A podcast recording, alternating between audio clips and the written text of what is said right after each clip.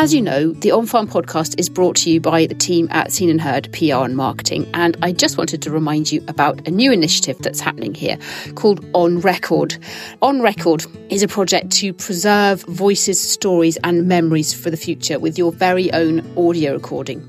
So we're recording memories of rural life. We're travelling around Scotland, working with families and organisations to capture precious voices of family members or staff members or long serving office bearers to preserve those for posterity and sometimes for historical value. So if you think this project is something that you'd like to be involved in, and maybe you have a grandparent or a parent that you'd like to capture on audio while you can, please do get in touch. You can find out more at onrecordmemories.co.uk. Welcome to episode 11 of On Farm with the Royal Highland and Agricultural Society of Scotland. I'm Anna Davis, and I thought we'd start this time by introducing you to the horses here at the farm. I'm joined by Gentle Giant Duke, Welsh Pony Chuckles, and Miniature Shetland Angus. We only compete at small local shows, but these boys are a huge part of our lives.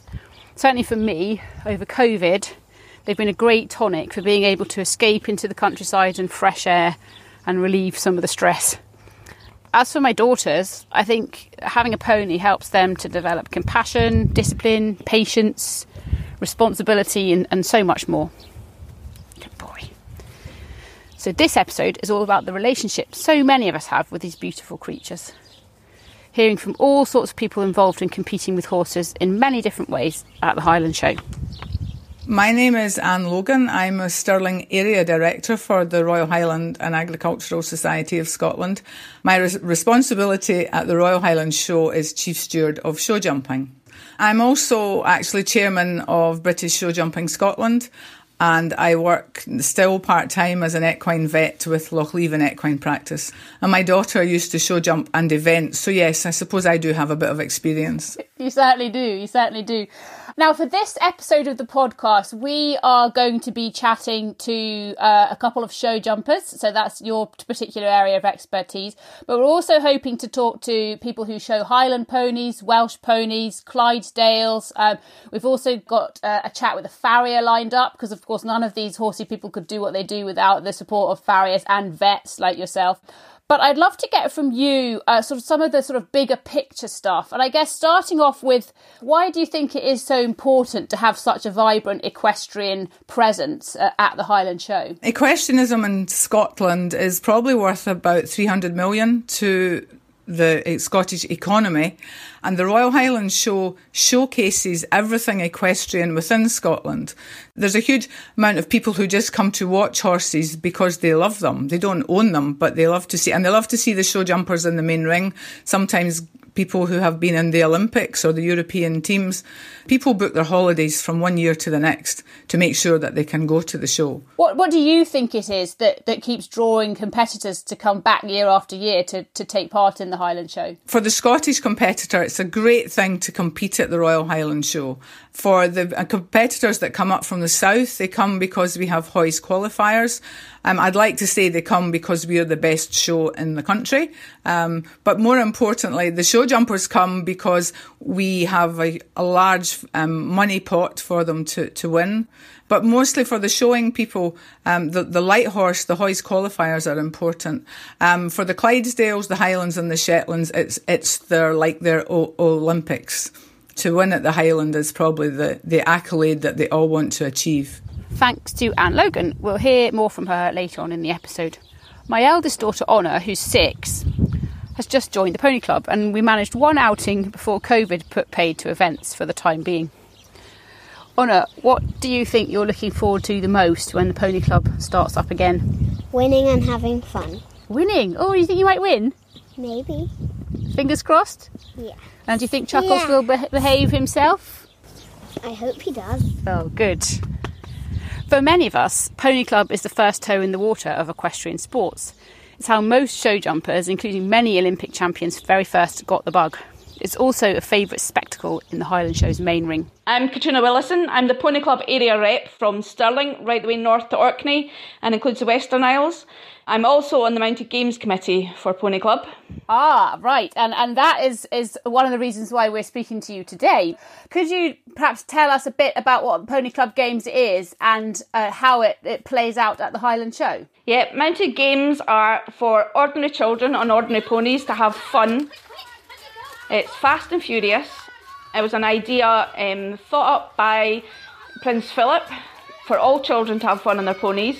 It's very, very competitive sport, but also anyone can have a shot.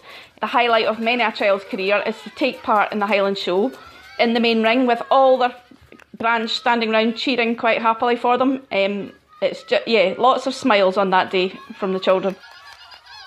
There's the bending race, which is very, very fast, where they bend in and out of poles, up and down, and pass on to the next team member. There's always lots of cheering for that one.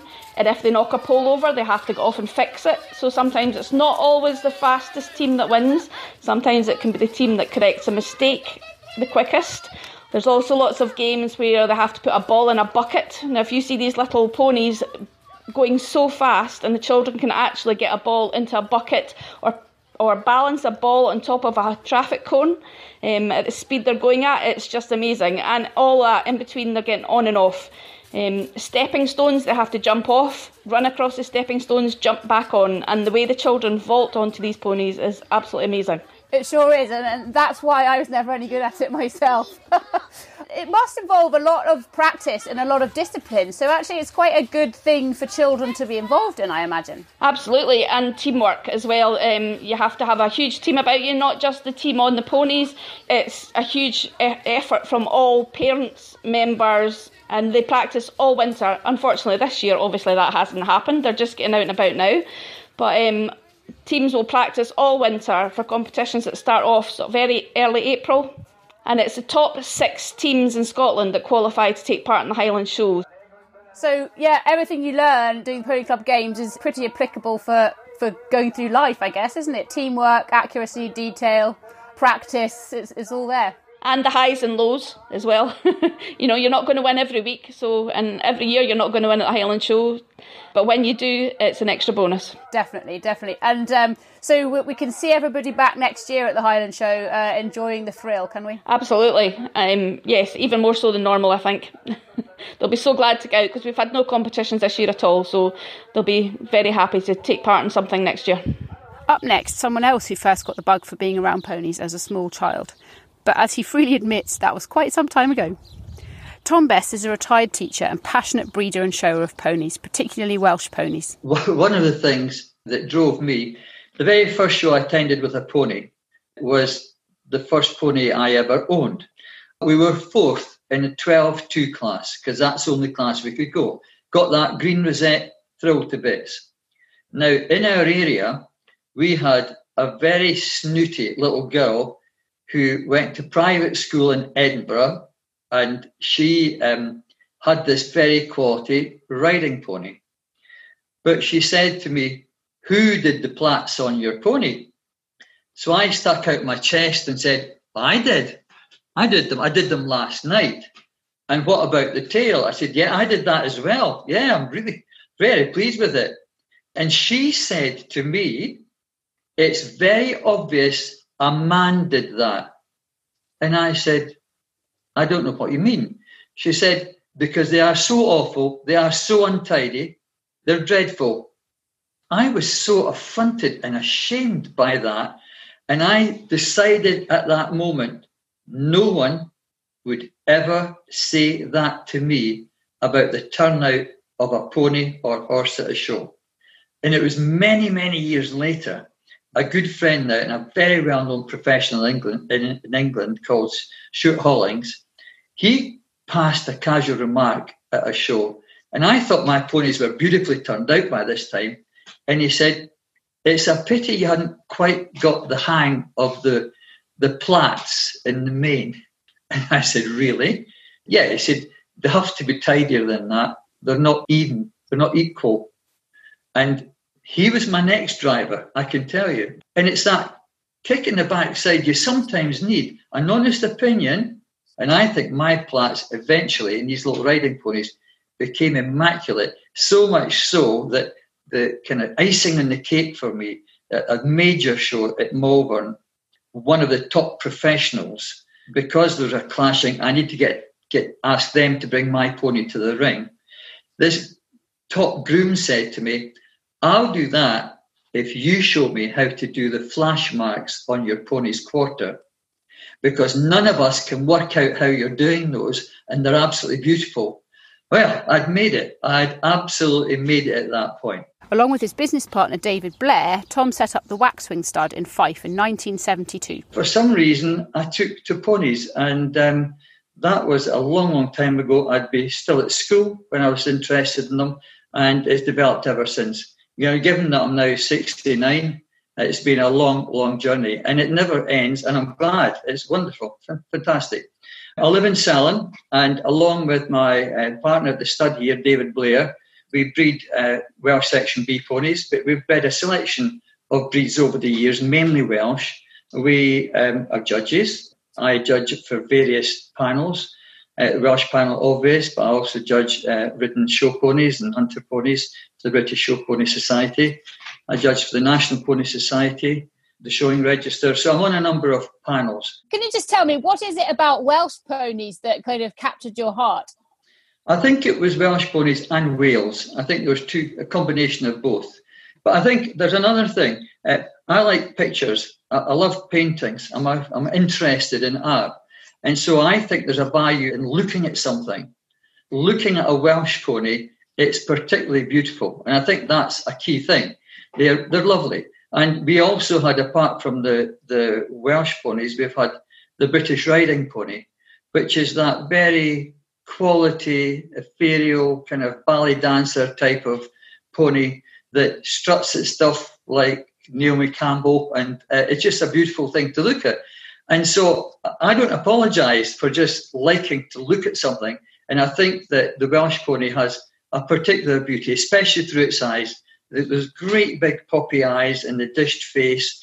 Yeah, I just love them. So I've liked them and uh, that the breed from a very long time. And how quickly was it then before you started to get involved in the shows, the showing circuit?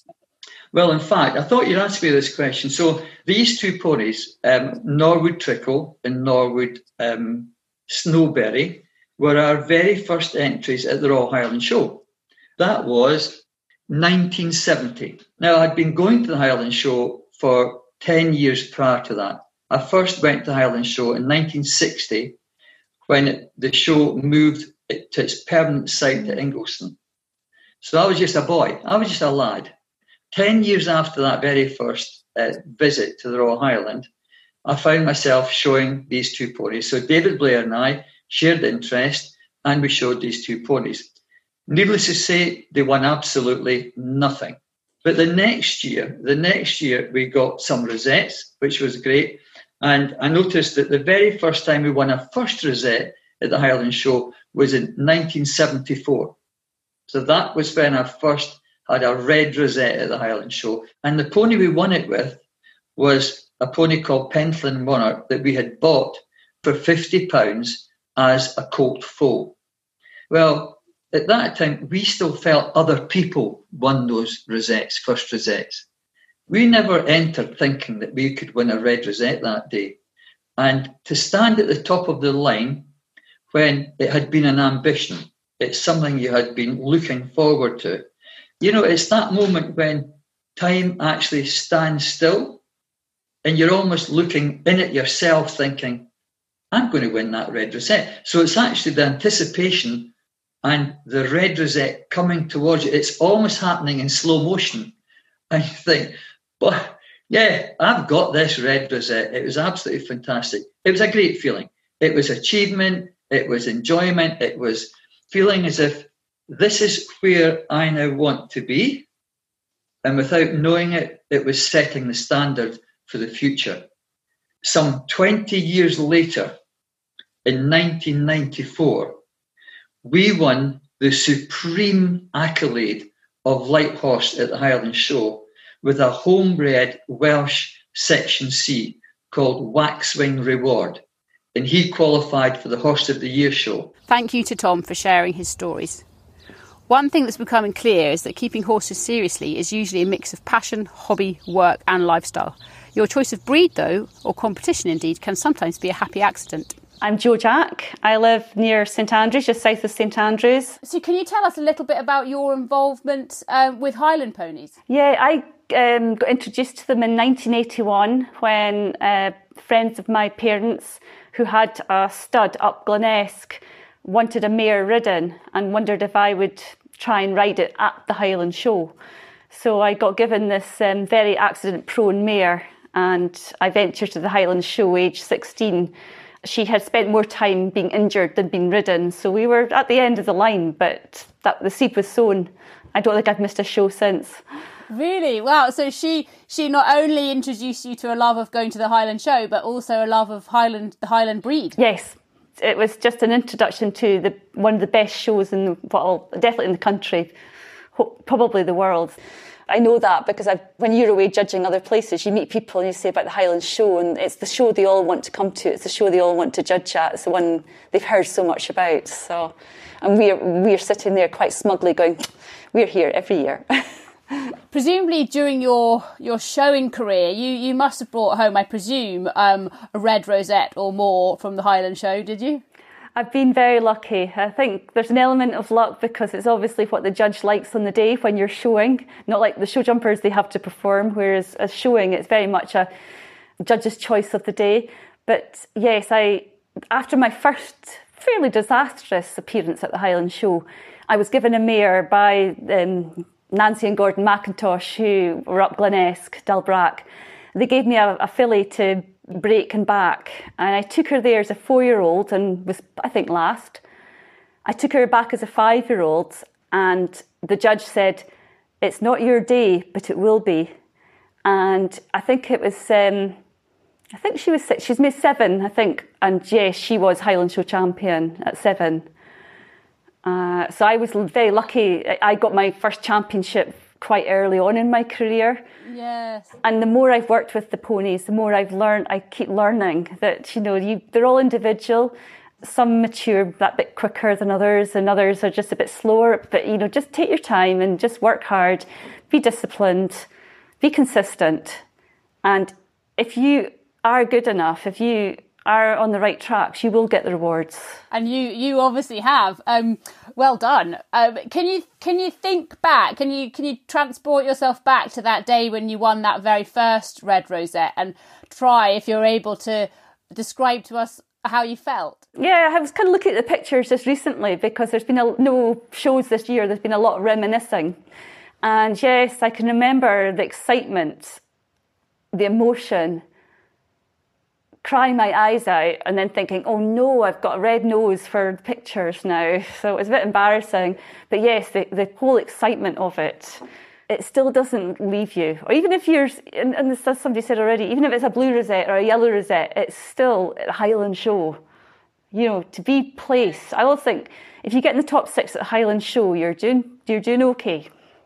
Well, absolutely, because I I am a horse rider, but not anywhere near that sort of league. So um, I it's absolutely a badge of, of honour and achievement. Um, now I I have three or four friends who show Highland ponies at the Highland Show, and I, whilst I've never been myself because I'm probably not invited, I hear that there are some fairly fun parties that go on, particularly after you've won that red rosette or even a blue one. uh, oh, it's it's it's funny the in the old days, there used to be very, very organised parties. Like if you were champion, you went and got yourself sorted up, and then everybody be round that night and celebrate. And the first time, no, it was the second time I was uh, champion. I remember the owners. It was totally unexpected, and the owners went out straight to the supermarket, bought as much fizz and things as they could, came back, and we had the most amazing party in the old um, canvas huts. Nowadays, we had the big ceilidh, which was great fun, but it sadly got a little bit too big. So we're back to just um, parties in the boxes, and they can be quite impromptu now. They, you can be down there just chatting away to some friends, and the next thing, everybody's drawn their chairs up, the kist has been opened, whoever's box it is serves up whatever's in that box, and then somebody else will come along, and then they'll, and, and it's just that party will grow and then people will drift off. And before you know, you've got another party just down the way or up the way. And it's just such a lovely social atmosphere. That's the biggest single thing I think we've all missed this year you know, we, we have our we have our box parties, and then we also have the the fire out the barbecues and things out in the car park where a lot of us are staying in lorries and camper vans and things. Now, this this might be the most difficult question I, I'm going to ask you. Um, when you go to the Highland Show, what's more important, the the winning or the taking part? Going back to what I said, it's the judge's choice in the day. It has to be the taking part. Winning's a bonus and yeah, it, it's fantastic. But no, take being part of the party, being part of the whole show, whether it's competing, whether it's grooming, whether it's judging, just being part of it is to me the biggest the biggest thing. If I do well, brilliant, great fun. But it's not the be all and end all. Jo Jack, competitor, steward, judge, all with a passion for Highland ponies. Thanks to her for taking the time to speak with us. Well, I'm Stephen Lahore. I'm 32 years old. Um, we live just a mile outside St Andrews. Yeah, we have an equestrian business where we buy and sell horses. We compete show jumping um, up to kind of three star Grand Prix level. And I'm the older brother. I'm Angus Lahore. I'm 35 years old. Um, and of course, I'm the most important one in the business because I'm the older brother, you know. Um, but we both work together really well. And to be fair, the one thing is it's very much a combined effort. We work as a good team because we both have very strong. Um, gosh, what's yeah, the I word? would say like some of us, like I'd say I do slightly more of the competing side, and Angus does more of the teaching and training, and it all kind of works as one, really. Yeah, excellent. So a perfect family business, really. yeah, and I have to say I'm an older sibling, so I totally get where you're coming from there, Angus. So has horses been part of your lives then since you were kind of knee high to a grasshopper? Not really, no. Um, my mum and dad were farmers. They rode when they were kids, and uh, just at a very much got rough and ready on the farm, as kind of every farmer does. They jump on their ponies and canter through the woods, kind of thing. And then we started developing a small livery yard business as one of dad's developments. And then we started riding, and that was maybe um, when I was 13 years old. Um, and then by the time I was 16, I'd competed at the Highland Show. So it kind of it kind of went from zero to a lot, quite a lot, quite in quite a quick space of time. Yeah. So t- yeah, tell me about that first. You said you were 16 when you first went to the Highland Show. Tell me about that. How how did it feel to to be kind of going to the the show uh, within sort of the Scottish farming and equestrian world? Yeah, absolutely. It's got the Highland Show is the most special show to, to us anyway. Um, it's been in our family, got our farming kind of ge- farming families for a few generations now. So since I've been born, I've been going to the Highland Show. First of all with the agricultural side, and then since I've probably been 16, I've been competed at the Highland Show every year ever since. The atmosphere. Oh, the atmosphere is unbelievable. Yeah, absolutely. Uh, did that contribute in any way to your level of nervousness then the first time you competed? Because it is like a kind of wow, I, am really here. Yeah, of course. Yeah, definitely. Of course, I think uh, I say it's not necessarily nerves. It's more the will to want to do well. Not only just for me, but obviously riding your horse. You're kind of wanting the horse to do well, and you believe in them, and you want them to do kind of show off what they're made of. Um, and one of my favourite classes of the show is the Andrew Black Speed class on the in the main ring on the Friday afternoon. It has the most unbelievable atmosphere. God, there must be, I don't know, 15, 20,000 people watching the on the sat on, on the Friday and Saturday afternoons. Um, which is an unbelievable feeling. And first three first three riders go back in and can and can try and have, have the chance to uh, beat their original time. Um, and it's a table C speed class, so if you knock a fence down, you have to go faster. So the crowd really get behind them, and, and all the riders and the horses usually rise to the occasion. And I would say classes like them, they are very very special to the show. And then obviously once you finish up, it's great to meet all your friends and family, and from cousins to riding friends and uh, clients to sponsors. Um, we are sponsored by, for example, Devoucoux Saddles. Um, they'll usually have a stand there. I think it generally is the Highland Show's a special thing because it can do it does every single element to what we're doing. Yeah, and I guess I, I don't really like this word, but I guess networking kind of comes to mind. You know, you're you're both running a business, so it's really important for you to to speak with and meet with, as you say, sponsors, people you have sold horses to, people you might sell horses to in the future. So I guess that's kind of a key part of it as well. It's just the great thing about the Highland Show is that you can quite often network with a glass of something in your hand at the same time. Definitely, absolutely. It's um, we always have a running joke of how long will it take us to get from the show jumping collecting ring up to the members, and sometimes it can take an hour or two. so it's uh, which is part of part of the parcel. It's absolutely fantastic. Yeah, definitely. Stephen, you mentioned the crowds. You know, the, the, the show jumping, but not just the show jumping. All of the horsey classes really do draw crowds. People love to go and watch horses. But how important do you think it is that, that the Highland Show and other regional and local shows have a key horsey element and ha- and sort of display equestrianism to, to the wider public? Yeah, definitely. Um, I said I, I kind of concentrate a little bit more. I've said a little bit about the sport element of it. So there's actual competition. It's not just that. I said there's um, friends and friends of ours, like for example Ronnie Black at Collessie Clydesdales. They do a lot of showing. And there's people doing the working hunter classes, people um, doing lead rein ponies. So you can actually have kids as young as four and five competing there, up to people I think there'll be some show jumping people um, in their well in their sixties that are competing. So it does have such a diverse group of people. It's not just down to the wealth of people either. People can qualify on ponies that are worth hundreds of pounds, as well as maybe some of the Grand Prix jumping horses worth hundreds of thousands of pounds. So when you get when you're competing at any discipline at the Highland Show, you know it's a special special occasion. Thanks also to the Lahore brothers. Stephen mentioned Ronnie Black, veteran Clydesdale breeder, also from Fife. Had a lot of people from Fife in this episode, actually. Uh, not intentional, and we'll get back to some geographical diversity next time, I promise. Clydesdales are intrinsically linked with Scotland's heritage, and these iconic gentle giants have a special place in many people's hearts. I'm Ronnie Black, Newton of Collessie, Ladybank Fife, born 14147. A farm in partnership with my wife Dory and two boys, Mike and Pete. We breed Clydesdales. I've been around these horses all my life. My father had them, my grandfather had them. And we've met a lot of nice, lovely people who have bought animals from us, and it's a bit like a club. We keep in touch with these people that, that buy them from us and, and uh, follow the thing through. Over the years, you've, you've you've done extremely well, haven't you? Not just at the Highland Show, but but uh, other shows as well. But can you tell us a bit more about uh, about some of your wins and, and some of the, the ones that stick in your mind? Milestone ones would be when we won the Highland Show in our own name in 2004 with a filly called the Collessie Duchess.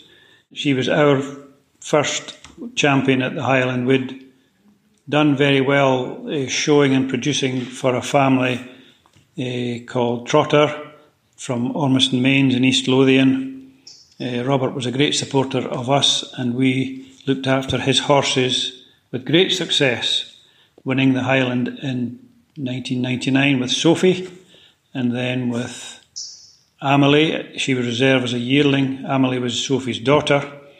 Amelie came back as a five year old and was champion for the second time, and her daughter Amber won after that, and then Amber became our property, and uh, she produced Jennifer, and Jennifer won it as a yearling. If you were to close your eyes now and, and transport yourself back to 2004 and standing in the ring um, when, when you find out that, that you've won, how what what were those feelings like? What's going on in, inside your head and your heart? Well, it's just a bit of a buzz, isn't it? It's a pride, a pride thing. You've nurtured this animal from birth and brought it on. There's been a few hurdles to overcome. It's a bit like winning the. It's a bit like the Olympics. The Highland would be the Clydesdale Olympics, as it is for many other breeds, I'm sure. That's what we aim for. Is it the protection of the breed that's part of your motivation to carry on looking after these lovely animals? Well, it's it's a yeah, that's a that's a sideshow to to having them and enjoying them, to be honest. But it is important to try and keep the thing alive you know, when I was a child, these animals were all on farms. It was all farmers that had them. But today, a lot of different types of people who are very, very important for the breed have them. You know, the dyed in the wool, the old Clydesdale guys are getting pretty scarce, to be honest. So, yeah, we, we do enjoy doing what we're doing, and hopefully, we are helping the breed to stay afloat. Any of our listeners who aren't horsey might think, gosh, these these Clydesdales are enormous and and really quite intimidating. But But I know that actually, yes, they are enormous, but intimidating they're not because they're they're hugely good natured, aren't they? Are they, are they a lovely breed to, to to be around? Yeah, they're, they're they're they're characters in their own their own way. Really, they're you know the tag is the gentle giant, and that's really really what most of them are. They're a bit like people. We're not all perfect, but you know the nice ones are superb and they're intelligent. The the as would be evidenced by their working days when they would, you know, they do a lot by voice command and they were easy to deal with. You know, you can see these guys who do the driving of them, you know, they've got terrific control of them. They do a lot by voice and just touch on the reins. And once they've got them properly schooled, they're, they're, they're very impressive. Mm. They certainly are. They're, they're so for being so big, they're so graceful and, and, and elegant to watch. I think it's really, really lovely. Now, one of one of the mares that you have at the moment, um, Jennifer. Um, I know that, that you and she were modelled in 2017, um, and you took part in in a, a, photo shoot as the hero image of the Royal Highland Show 2017. Um, was that quite an honour to be involved in that? Yeah, indeed, it was. It was a great. Uh uh, buzz as well. We've had a few buzzes with that Highland show, and this was just another one. Uh, the whole thing took a bit of time to get it how they wanted it, but it was all worthwhile in the end because the end result was obviously successful. As we discussed, none of the competitors within any of the horse rings at the Highland Show could manage without those who work behind the scenes, such as vets, grooms, and farriers. My name's Rory Robb. I'm an associate of the Worshipful Company of Farriers, and I've shod in and around the borders for 30 years, and I've spent 40 years learning how to shoe horses. Some will say that the training's only five years, but the um, the truth of the matter is that you never stop learning. As far as competitions go, I find that competing for me just brings another level. It means that I uh, I learn new skills, and it also it keeps my eye on the ball, maintaining my quality. My baptism of fire at the Highland Show was roughly 30 years ago, and at that time it was in an old tin covered shed with a canvas bit out the front in those days, they used coal, and the coal, uh, the coal fires were extremely hot. I remember coming into the forge and seeing these massive big volcanoes in each fire. They uh, they kept these fires just. There's a real art to using coal and that's what I find the competition so good. You're basically passing knowledge on. The younger lads can go, they can come and watch us working, and they uh, they learn from that. Because yeah, as long as people compete and ride horses, we're always going to need new farriers coming through. Yeah, I mean, I'm getting to the stage now where I'm starting to ease back a bit. I've trained nine apprentices, my daughter being one of them.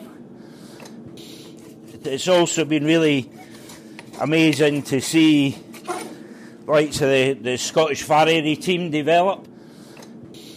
The Highland Show offered us the Forge as a sort of permanent home for the Scottish Farriery. We now use that um, for team practices throughout the year. Obviously, this year's been very different. We know the facilities are really good. So, yeah, we have a, a great depth of horseshoeing skills in Scotland. And, like I say, the Highland Show is definitely a, an integral part of that. Um, and helping to promote the uh, the skills and I, th- I think also it's a great, I mean, from a competitor's point of view, it's great to see so many public come and watch us as well.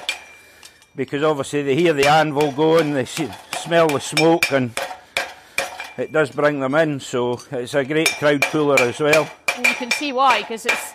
I almost wish we had video here instead of a podcast because it's fascinating for people to see and, and to watch. We've talked to show jumpers and Clydesdale breeders and Highland pony breeders throughout this episode, and you probably wouldn't use this term to describe yourself, but you know, they talk about the unsung heroes of the, the, the horsey world because they're out in the ring competing, but they couldn't do what they do without the farrier and the vet and, and the groom and everybody that supports them. You probably wouldn't call yourself an unsung hero, but do do you find that you get you get a good deal of thanks for your contribution in the whole s- cycle? we get some. Obviously, the the skill in this job is keeping and maintaining horses uh, sound. Yeah. Occasionally, we'll get problems like laminitis or conformational problems, and obviously, we have to pull out that little bit extra for them. Yes. But I think again, to be good at the job is to be able to maintain soundness in horses, and you know that's where uh, competing helps is just maintaining your standard, letting keeping your eye on the ball. You know. And uh, I'm obviously I'm talking to you as lockdown restrictions are easing, but um, farriery is is obviously extremely important for animal welfare. So you've been a key worker and out and about doing your job throughout Yeah, and lockdown, again, I think you? we probably haven't. Well, we don't seek recognition. We're just doing our job. But yeah, I think if we hadn't been out doing our job, we would be have a lot of welfare issues by now. We have all sorts of things that affect the feet. The weather being one of them. With after having such a really long wet winter, and then a real dry spell, you know the feet tend to suffer one way or the other.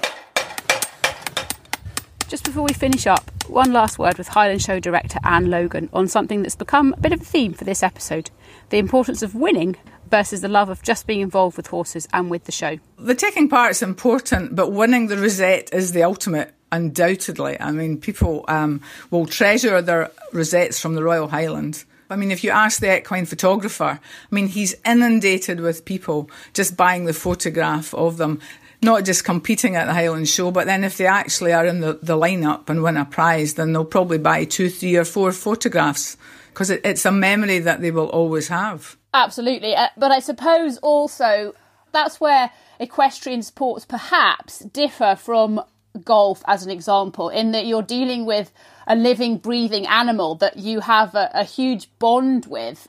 As well as the fact that that animal is something that, that you compete with. And do you think that makes equestrian sports that, for that reason a bit different to others? Oh, yeah, absolutely. I mean, because whether you're showing them on the flat or you're riding them or you're show jumping, it's a partnership with your animal. And there's a passion there for that animal. So, yeah, absolutely. It, it, it's a partnership and a combination of success. Many thanks to Anne and to everyone we've heard from this time. This has been a particularly enjoyable episode of On Farm for me to be involved in because horses are one of my real passions.